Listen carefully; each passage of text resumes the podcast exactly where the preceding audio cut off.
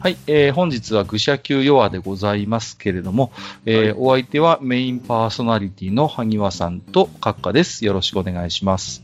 どうも、はじめまして。よろしくお願いします。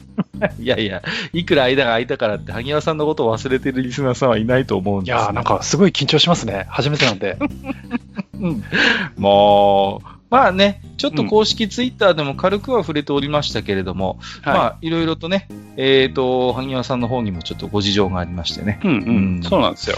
はい。すいませんね。いろいろと、えーお待たせしてしまってる皆さんには、大変ご迷惑を、はい、おかけしております。いやいや、はいまあ、ね、身内の、ね、しかもお父様のことでしたからね、うん、まあまあまあ、そうですけどね。はい。いろいろ大変だったかなとは思いうます。んはい。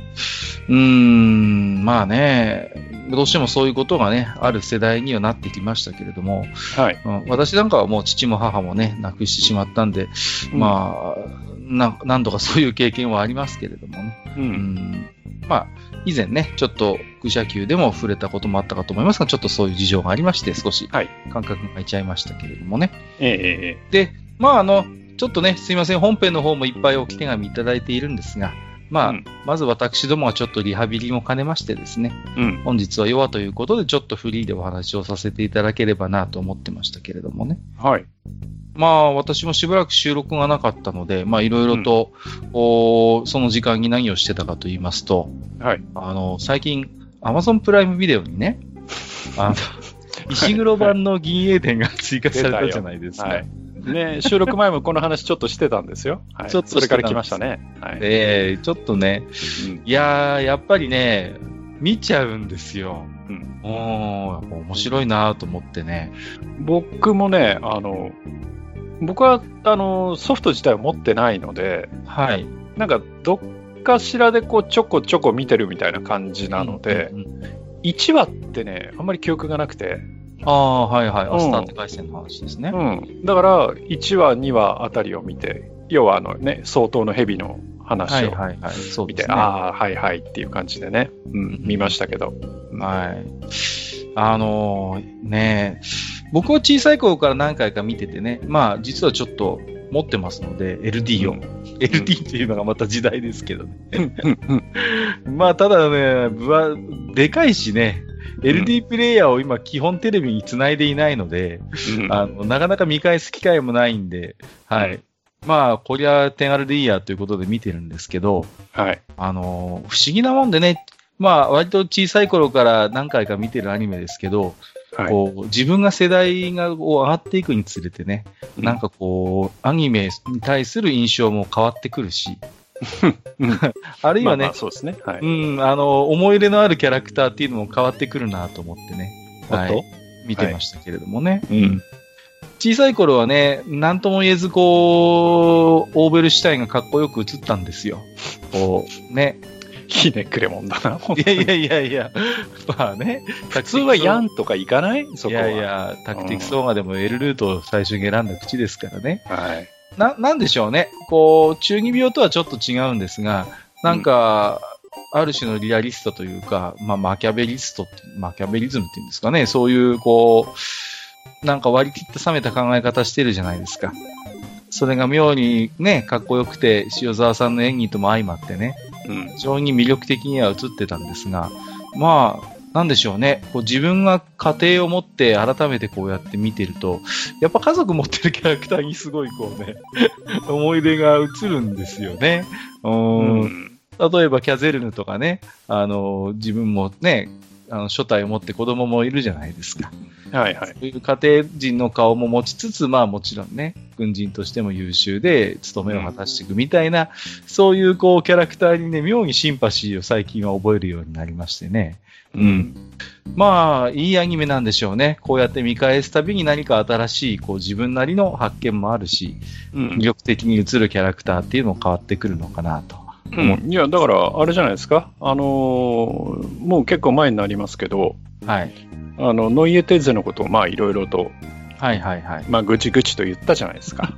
そうでしたね。で、こう、折に触れて、いや、石黒版に比べて、うんたらかんたらとかってい うね、あのー、年寄りらしい、こう、いやらしい話をしましたけど、ましたね。あのこれまでね石黒版に触れて来なかった方でもね、うんあのプライムの会員であれば、まそうあ、なん無ですよ料で見られるということで、まあ、我々がねあのお話しした内容を追体験していただけるっていうことでもあるのではい、そうですね。果たしてね我々があの回で言っていたことが単なるねうん年寄りの昔は良かったっていうざれ言な のかそうじゃないのかっていうのがまあ検証されるとそうですね。 まあ、ちそょいうどこ今じゃないでねす、かはい NHK で、えー、ノイエテーゼの方も毎週月曜日やってますんでね。うんまあまあ、あのーいろいろと比較ができるのかなとも思いますけれどもね。そうですね、はいうんまあ、しかしやっぱりね、作品の作られた、まあ、世代、時代で仕方がないんでしょうが、まあ本当にキラ星のごとく、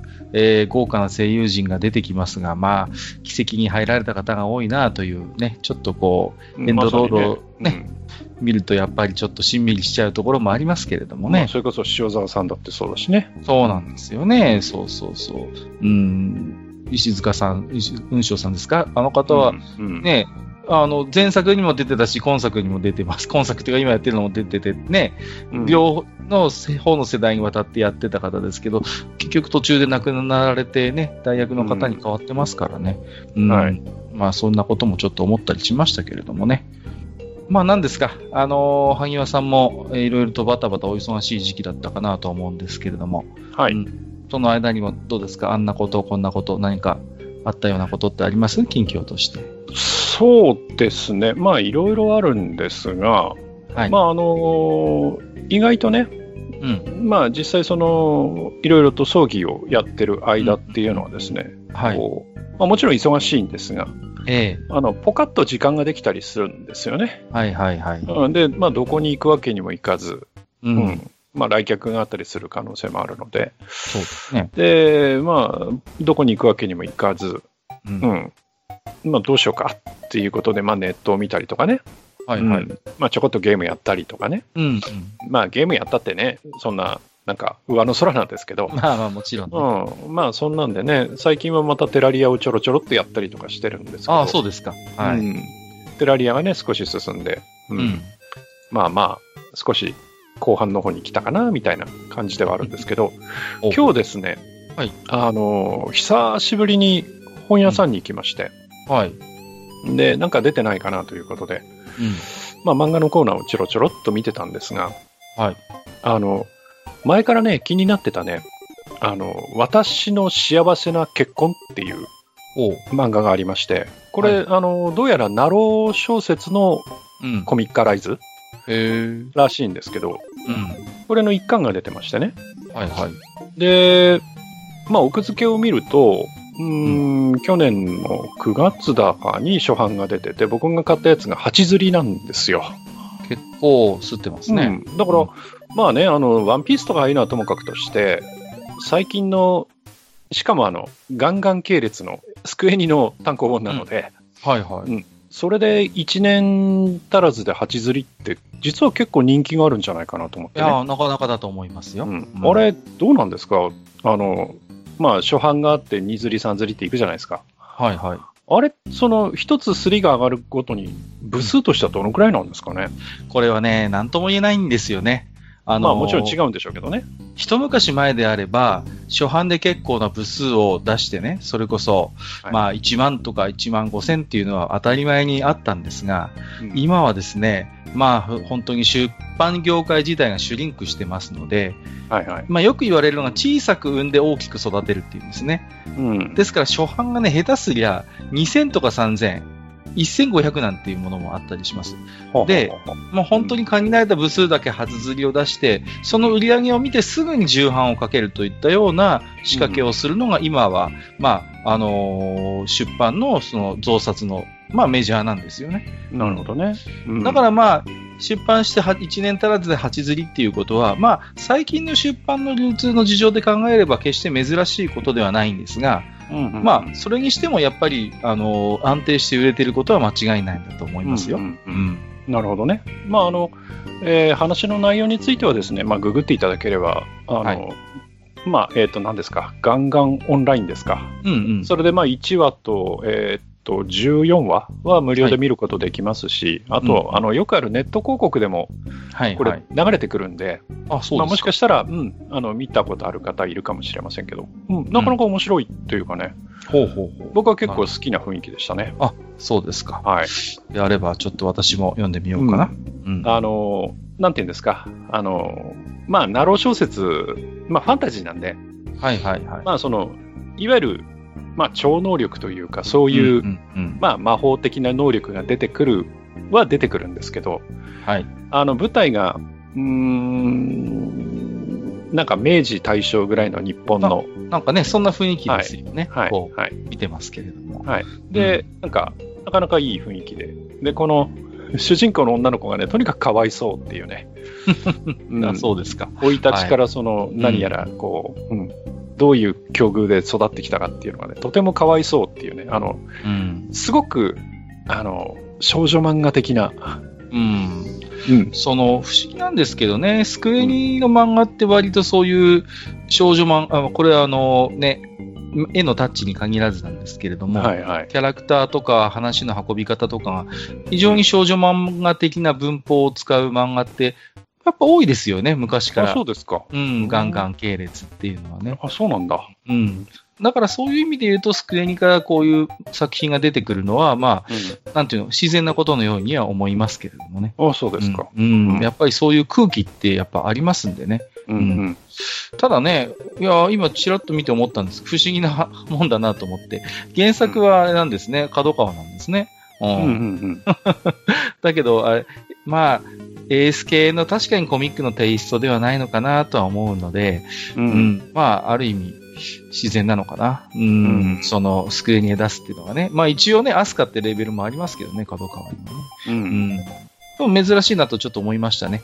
こう原作の、まあ、レーベルと漫画版のレーベルがちょっと、えーいわゆるその出版の一つ、勢力図としては違うところから出てますんでね、グループとはいして。はいはい。うんうんえーこんな漫画があるんですねい。や、なんかね、久しぶりに読んでて、あ、面白いなと思ってね。うんうんうんまあ、そんなこと言うとね、他の漫画に失礼なんですけど。あ、いえいえ、そんなことはないですよ。うんあの、なんか、こう、はいあ、あ、ちょっとこれは先を読みたいなという感じでね。うんなるほどね。はうんいそんな感じでしたね。これが、まあ、一番、まあ、ホットというか、うん本当に最近とい うか、ううんん今日、今日の話題なので。あなるほど。そうなんですね。ははい。まあね、いろいろと、今日はね、雑談でいろいろとこう、まあ、なんとなく気になるニュースをチョイスしてたんですが、じゃあ僕から一つね、い。はいはあいの、お前を消す方法でおなじみのエクセルイルカが最新版でも予想外の場所で生存が確認されるということで、カイル君ですね。カイル君、はい。昔ね、あのーのオフィスを使ってた方であればおなじみですけれどもね、オフィスのソフトを立ち上げた時に、右端だったかななんか右下ぐらいにこうね、出てきて、そうそうそう、アドバイスをしてくれる、まあ、イルカのカイル君というのがいたんですけど、はいはい。まあ、これがね、まあ、いや、割とこう、邪魔だということで、 あのーね、消したいんだけど、なかなか消す方法がわからないので、まあ、そのイルカ君にお前を干す消す方法って検索をするみたいなね、うんそんなあるあるネタがあって、まあ、あのーその後ね、オフィスのバージョンが上がってしばらく見てなかったんですけれども、うんえーどうやらですね、最新の、えっ、と、マイクロソフト365で、えっ、と、はがきのですね、切手欄、はいこのイルカがですね、ほしれっと復活しているというね、うあ、そうなんだ。はえーそういうニュースがちょっとありましたけれどもね。いはうい。ん。いや、で、ちょっと懐かしいなと思ってね、このカイル君再登場ということでね。う。うんんでも、あのー思い返してみると、うん。はい。あの、昔のパソコンソフトとかって、一時期こうデスクトップアクセサリーみたいなものは流行ったことありませんなんかこう、キャラクターとかいませんでしたなんか画面の中でこう歩いたりするような。あれ誰か言う、うん、それこそ閣下言ってたんじゃないなんかいっぱい常駐させてめっちゃ重くなってるやつがいたそとうかさ。そうそうそうそう、そうなんですよ。そういうのがちょっと流行った時期があって、うんこうね、デスクトップの上をとことこ勝手に歩いたりとか、そうそうそうそあう。のね、うんウィンドウの上にちょこんと乗ったりするような、うんうんうんそんなこうキャラクターがね、こうフリーソフトとかでこう割とダウンロードできて走らせることができた時代があったなということを思うんですよね。うんうんうんうんうん結構僕そういうのが好きで、あうと、んキャラクターに限らず、こう、例えばアナログ時計とかガジェットみたいなやつ、こう天気とかはいさ、はいはいはい。あったじゃないですかう。んうん。あれもなんかいつの間にかなくなっちゃったのよね、なんかデスクトップに貼り付けるタイプのものってあさ。あ、あのー、何でしたっけうーんと、Windows 8の時に、うんうんなんかその手のあのガジェットがいっぱいあったんですけど、そうですよね。そう、あ僕のーもそんな記憶がある。うん、10になると、うんあ、の特に8の PC を10にアップグレードす ると10のインストーラーがその辺のガガジェット全部無効化するんだよね。はいはいはいはい。だからね、なんか、うんすごい、こう、やっぱりこう、デスクトップのね、そういう配置って自分の使いやすい形にね、カスタマイズするものだから、うんなんかそういういざね、自分が愛着持って使ってたガジェットがなくなったりするのは、やっぱり寂しいところもありましたけれどもね。うんうん。まあね、ちょっとこんな話題がね、一つはい気になりましたけれどもね。まあ、僕はね、カイル君より最高先生派でしたけどね。い、たねはいはいはい、はいいやあれ。ね、それこそ、オフィス95とか98ぐらいのねう、ん時代にね、あのーなんかマクロかなんかでね、その最高先生にね、こう、エッチなことを 喋らすマクロとかあったんですよ。うん、はいはいあはい、はっい。たんですよ、。そういうのが。なんかね、確か教えて最高先生とか、そんな名前だったような気するんですけど、はいはいはいはいはい。あーなるほど、ね。ありましたよ、そんな。うん、はいはい。あー懐かしいですね。ちょっとこうアニメチックな感じなのよね。そうですあのそうですそうそうそう。でうん、出てくる時もちょっとトゥーンみたいな動きするさ。そうそうそうそう。あの、机とかもなんかどっかからこう引っ張り出すような感じなのよね。そうそうそうこそう。ね。うんうん覚えてる覚えてる。はいはいはいはい。いましたね。くっそ重たいわっていうね。うんそうそうそう、重いのよ、あれが走ってるとさ。うんあー僕はあれですね、犬使ってましたからね、なんかいましたよね、犬も。なんかこう、名あ、い前ま忘しれた、たいました。はいはいなはいんだっけ、ロッキーだかラッキーだか、そんな名前だったあ気とがねするんで、すけど犬とね、なんか変なね、バネみたいなやつとね、いたいた。うんあとね、、魔法使いもいた。そうそうそう。なんかね、いましたよ。いろいろいたんですよ。ま あまあね、あのーそういう、まあ、オフィスじゃないですけど、ね、あのデスクトップガジェットに関してはね、うん僕はあの、あ、これすげえかっこいいじゃん、なんかいろいろメーターとか出んじゃん、あ、これにインストールしてみようっつって、はいインストールしたら、Windows がまともに動かなくなって、結局、Windows のね、あの、クリーンインストールをせざるを得なくなったっていうね、ああ、痛い、痛い思いすそうるいうのがあありましたね。あの、ノートンって言うんですけど、ああ、ノートンね。はいはいはあいのはい。あ,、ね、悪名高きノートンユーティリティですよ。ったね。いはいや、懐かしいな。僕もよくあのビッグカメラでわざわざソフトソフト買ってたもんな、最新バージョンが出たら。ノートンユーティリシコテシコとさィ。まだ、あれですよ。だからそれこそ、アンチウイルスのついてない、うんうんうん。あ、の、ノートンユーティリティってのがあったんですよ。はいはいはいはい。でなんかそまの、PC の高速化とかね、なんとかって言うんだけど、でしょうん入。れたが最後ね、そう。こう、ダメになるっていうね。 そうそうそうそう。 トラップみたいなね。そうそう、自爆ソフト的なね、扱いでした、僕らの間ではね。ありましたね。もう、そうやってパソコンのソフトってこうね、それこそ電気屋さんに行って買ってくるものでしたからね。いや、そうですよ。前も言ったと思いますけど、あの、ネットスケープナビゲーターを買ってきたとかね。そうそうそうそう。ちゃんとあの、ボックスに入ってるんですよ。うんうん。うんご丁寧紙にをね。そうそう、ボックスに入ってて、中開けると、あのスペーサーが入ってて、あの CD が1枚入ってるっていうね。そうそう。ほぼほぼ空箱なんですけどね。そうそうそうそう。本当に、それと何かこう、証明書的なハガキがポロンと1枚入ってる みたいなさ、うんうんそんな感じでしたよね。はいはいうん僕もね、あの CD のライティングソフトとかはね、ネロって言ったかな。うんあありましたね、ロックありましたよね。今もあああいうるののかなどうなんで、今もあるんですかね。あれとか、あとね、オーディオソフトはね、ジェットオーディオっていうのも買ってたな。あれもパッケージソフトだった気がする。う。うんんあとはね、ビーズレコーダーとかもあったね。ありましたね、ビーズレコーダー、うんライティングソフトとかとねやつでしょなんかそうそうそうそうそうそう。あと懐ねかしいですね。あの、DVD が、ドライブがつくようになってからは、あの、WinDVD とかね。ああ、そうそうそう。うん WinDVD シリーズ。はいはいあはいり。ましたね。そうそうそう。なんかそういうものをね、わざわざ電気屋さんに行って、パッケージで買ってくるそうそうという、まあそんな時代でございましたよね。そうそして、こういろいろね、PC が重たくなってきたから、なんとかして、ノートン先生って言って、ノートン入れてとどめ刺されるっていうね。はい、どんなトラップだよって話です そうそうそう。まあノートン先生は、こう、Windows をクリーンインストールする、こう、踏ん切りをつけてくれるというね。はい。引導を渡してくれるという。そうそうそうそう。はい。困ったもんだよ、本当にね。 いやー、そうですね。もう今のね、最新の OS だと一応 Windows 標準でもね、こう、うんディフェンダーみたいなものは入ってますけれどもね。あそうですねアンチアンチウイルスの方だとね。うん。あっちの方もいろいろありましたよね。こう、それこそノートンのアンチウイルスっていうのもあったし、うん。ね、まあ、あとウイルスバスターっていうのもありましたしね。はいはいはい。あとなんかソースネクストがなんかこう、出してましたよね。うん。あの、安いやつじゃないかな。そうそうそうそう、うんなんとかイうんンターネットセキュリティだったかな。で、はい、はい。更新料0円を歌ったやつそうがそ出うてきそうたりそとかう。ね。そうそうそう。なんかそういうのを使ってた時代もあるなっていう、こう、うんあとはね、あの、有名なとこだと E セットとかね。ああ、そうそうそうそう。うーん、使ってた。うん、一時期僕、カスペルスキーも使ってたな。僕は今もカスペルスキーですね。あ、はいそうなんですか。ほうほうほう。なるほどな。カスカスペもね、最初ジャストシステム扱いだったんですよね。あ、そうそうそう。うん、そう。そう。ジャストシステムがなんか代行、代行っていうかなんか、あ。うんなんか代理店だったたんだよね。代理店だったんですよね。そうそうそうそう。ああ、そんな時代もありました。そうそう。うん。難しいですね。だからね、僕は一太郎使ってないんだけれども、ジャストの ID を持ってるっていうのはそれなんですよね。 あーなるほど。 そういうことですか。ははいいはいはい。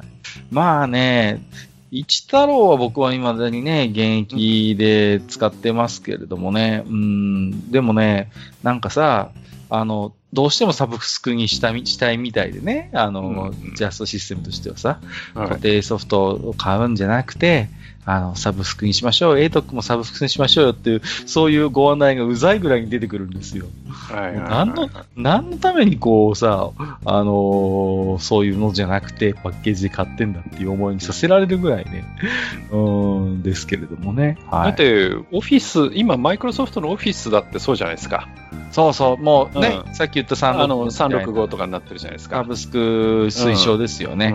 うんで、ね、よく、まあ、バンドルされるものって言ったら、ね、あの、ビジネス PC だと Adobe のね、うん、うんそうそうアクロバットとか、はいはいはいはい。うんまあ、あと、クリエイティブ系の人だったら、まあ、クリエイティブスイーツ、よくわかりませんが、そうですね。いわゆるフォトショフォットプショとップとかかねイラレとか、うんうんうんそうそうそう、あの辺のやつが、そうですね。最近だと、えー月々何千円とかですかね。そうですね。うんんただね、まああれもね、こう、会社に入るじゃないですか、はいパソコンが。がね。うんうんうん。そうすると、あのー本体にプリインストールされてないで、はいはい。あのー要はサブスクのその ID だけついてくるんですよ。なるほどね。ではい。そうするとですね、呼ばれるわけですよ。使えないと。ないじゃないか。入ってないじゃないかそと。うそう、入ってないんだけどって、いやいや、そこにカードがあるじゃないですかって、このカードをどうすりゃいいんだって、いや、それがですね、とって始まるわけですよ、そこからね。いやー、なかなかサイトに行ってダウンロードするんですよって言ってね。はいはいはい、はで、い。行くとね、やれ ID だ、パスワードだ、決めなきゃいけないとかね。いろいろね、そうそうそう、うんこう、登録しないといけない情報があってね。はいいやー、なかなかめんどくさいですよね、そういうところはね。でね、偉い人にやっといてくれなんて言われてね、おいおい、じゃあ ID とパスワードどうすんだよ、俺が決めんのかよ、みたいなね。本当です よ、ね。その辺のセキュリティはどうなんだっていう話もありますそうそうそうからね。うんうーん。いやー、まあね、そういうパソコンの使い方も随分とね、変わってきたなっていう感じもしますけどね。はいまあ、実はね、愚者の宮殿も最初の頃 MP3 の処理するときは午後のコーダまだ使ってましたから ね。懐かしいでしょ。午後のコーダって。今もある懐かしいですね。そうそうそうそう、今は違うソフト使ってますけど、はいはい当時はね、午後のコーダー使って、あの、ウェブワブをね、MP3 にしてましたからね。うんどうですかあとさい、まあ、いろいろとニュースを並べてみましたけども、なんかこう、これはみたいなのあったりしますこうそうだな、この何ですか、未開封スーパーマリオブラザーズがはい1200万はっていいうのははいはいはい。これも最近ちょっと話題になりましたよね。いはいうんアメリカのね、えっ、と、オークションハウスで、ファミコンソフトスーパーマリオブラザーズが11万4000ドル、約1221万円で落札されたと発表されましたといううんうんうんでえーこちらは、まあ、あの、1985年に北米で発売されたあのファミコン、ネスですね、いわゆるうん NES、はいはい NES 版のスーパーマリオブラザーズということで、はいはいえーアメリカにおけるスーパーマリオブラザーズシリーズの第一作にあたる作品ということで、うんうんプレミアがついた理由としては未開封品であるだけでなく、えーパッケージが、えー短期間しか生産されなかったものであるためということで、あーなるほどねこの辺が非常に、えプレミア感があったということのようでございますね。うんうんうんいやー、それにしてもね、1000万以上の名がつく、値がつくということでね、うんすごいですよね。うん。まあ、だからやっぱりこれもね、よくマスターと話すときにネタになりますけれども、まあ、やっぱこういうゲームっていうのが一つ文文化としてね、こう、うんある程度定着してきて、こういう、まあ、一つ歴史的なものが、まあ、そそういうなんか価値を帯びるような時代にはなってきたのかなという気はしますけれどもね。うん。ままあ、でもこのソフトはきっとずっと開けられることはないんでしょうね。あ、そうでしょうね。 おそらくそうなんだと思います。それが果たしてそのソフトとしていいことなのか悪いことなのかっていうのはまた別の話ですけどね。まあ、そうですね。でも、やっぱり一つ、こう、記念品というか、記念すべきうんものとしてね。うん、うん、まあね。やっぱうん。おそらく博物館などに飾られる類のものになるんでしょうから。はいはいうんまあまあ、これはこれで。なんたってね、1985年の話ですから、今からうん。 35年前の話ですか。うん、実際発売されてね。うん。うん。やっぱ、一つこう、アンティーク的な価値を持ち始めたということなのかもしれませんけれどもね。うん、うん。ちなみにあの海外版のね、あのまあ NES と言われる任天堂エイエンターテインメントシステム、まあ簡単に言うと海外版ファミコンですわ。はい。でこれ用のこれ用のカセットっていうのは国内の、まあ、ファミコンのカセットに比べて非常に大きいですよね。あー。そうそうそうそう。うんうんで、そのハード的に、えー国内版のファミコンには刺さらないようになってます。そうなんですよね。うん入り口ねだけど、えーと、ピンのアサインが違うだけで、えーうん中身自体は特にあの変更がないので、はい。えーそこのコネクター部分うのんアダプターさえあれば、実はん海外版の NES のソフトも、えー日本の国内のファミコンで遊ぶことはできると。あ、そうなんですね。いおーそうなんですなるほど。はないるほど。そうなんですか。はい、なので、ええーそのアダプターさえあれば、はい。例えば eBay とかから、えーうんうん海外版の、まあ、NES のね、うん。カセットを、まあ、入手して、えー自宅のファミコンで遊ぶということは可能だし、なるほど。もちろん、あのー何ですか、えーレトロフリークみたいなのに読ますことも可能だと。うん。はい。なるほど。はい。えー、じゃあもう一つぐらいネタを。えっ、と、ラブプラスエブリー。えーサービス終了後も一部機能を利用可能に、彼女との日々は消えないということで、7月消していい14んじ日ゃね付えでか、こ れ。いやいやいやいやいや。いやいやいやいやいや。だって満を持して、やっぱりね、あのスマホゲーになってたわけですから、ラブプラスね。でも、うんこれ、満足に稼働してないんじゃないですか実動1年あったかないかじゃない。だっいて、や、だってさ、大なんか大トラ規ブ模ルかなんかあってそさ、うそう長期間のメンテがあったりね。そう、ですそよもねそもね、リリースが遅れに遅れて、うんうんうんやっとリリースされたと思いきや、いきなりメンテに入ってしまって、もう、まともに遊べる期間が本当に短かったというね、ことなんですよはね。いはい。うん。はいまあ、それでもようやくね、はい、まあ、リリースされて、ね、あの、遊べるようになったと思いきや、もはやもうんう、すでに、えーサービス終了ということで、まあ、はいああのーもちろんね、課金要素もあるものですから、結構ね、うん、湯水のごとくお金を使った人もお多いようなんですけれども、はいまあ、まあ、これがね、完全にサービスが終了してしまうと、もちろん彼女に会えなくなってしまうわけですけれど、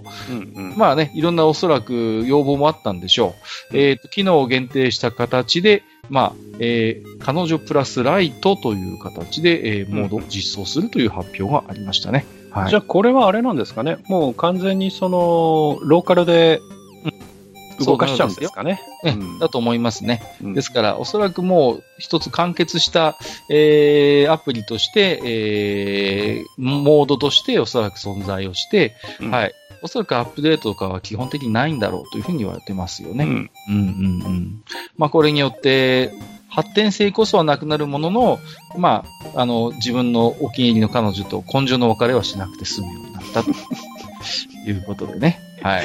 でもさ、スマホなんてさ、何年かで更新しちゃうじゃん。そうそう、むしろね、スマホの方の寿命はどうなんだっていうことがやっぱありそまうすからそうそうそう。うんうんただどうなんですかね。アプリ自体の公開は、うーん、するんじゃないですかね。すおそらくは。課金要素がなくなるい形で。やーでもね、いつまでも公開はしないでしょ。まあまあ、だって本体を。終わっちゃうんだもん。あまあ、そうですようんね。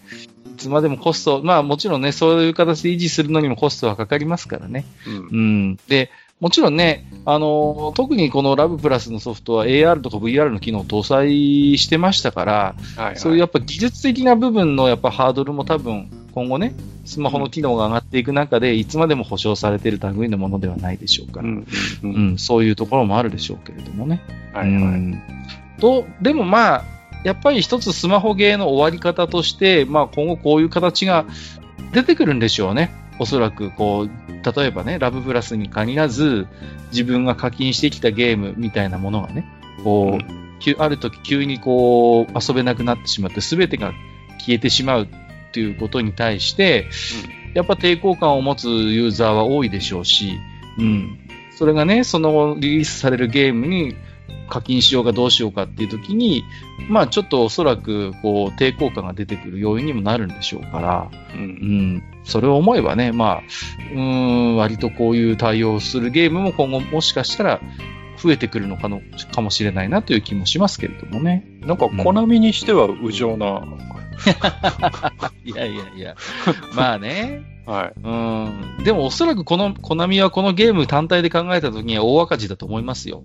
全まあ、然、そうでしょうね。うん。ううんん。なんかのニュースでも見ましたけど、全然開発費の半分もペイしてないそうですから、うんまあ、大幅におそらく赤字を作ったんだと思います、今回、このゲームで。ううんん。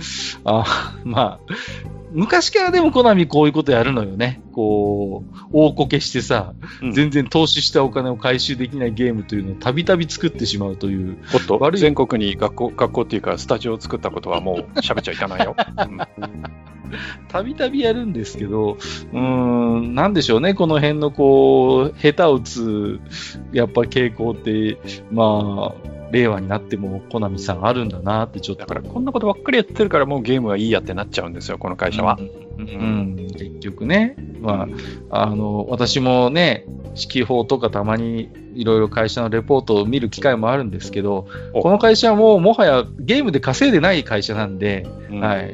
ですよね。下手す、下手すりゃ、もう本当に、もう、不採算部門として整理しかねないぐらいの状況のようですから、ううんん、でもね、ほら、ハドソンの資産も持っちゃってるしさ。そうなんです。下手にね、うん下手にいっぱい持っちゃってるんですよ、この会社、そういうそもうのを。そうそうそう。 IP 持ってるんで、うんそれをどうすんのかっていうね。で、一番困るのが、結局それを塩漬けにしてしまってね。ううんん。で、新しいそのシリーズは出せないわ。ううん。で、もう何ですか。で、他の会社に売らないから自由に他も作れないわっていうことで、それが一番なんでしょうね。そのシリーズのファンにとっては不幸なことかなとは思いいやますーけでど。もあれですよ、あの某メーカーの白物家電部門みたいにあの海外資本に売っちゃうとかあると、それはそれで悲劇ですよ。うん、だからうん難しいところですよね。うん、だからね、やっぱりこうファンがついているシリーズをいっぱい抱えている会社だからこそね、なんとかその資産をうまく活用して、うん、そういうこうシリーズのファンを喜ばせるような、喜んでお金を出せるような仕組みというのを何とかして考えてほしいんだけれども、まうあんなかなかそういうことの期待ができない会社になっちゃってるんでね、現状として。うん、はいもったいないなという思いがあります。うん。大体こんなところですかね。はい。えーまあちょっと今日はね。は今い回はこのぐらいで勘弁してやるということで、 はい、いやいや、まあね、すみません、ちょっとリハビリでね、私もちょっと口が回らなくなったと思ってね、ちょっと心い配やしてた僕もそもうのですね、はいえーなので、ちょっとリハビリ代わりに簡単にね、用を取らせていただきましたけれどもね。はい。はいはいまあ、あの、またね、えー少しずつ、うー愚者級もおー再始動ということで、えーうん TRPG なども含めてね、またいろんな音源を公開できるようになっていくかと思いますので、えーはい気長にお待ちいただければと思っております。はい。お相手をさせていただきましたのは、私、こと学科と、私こと埴輪でございました。お聞きくださりまして、ありがとうございました。はい、ありがとうございました。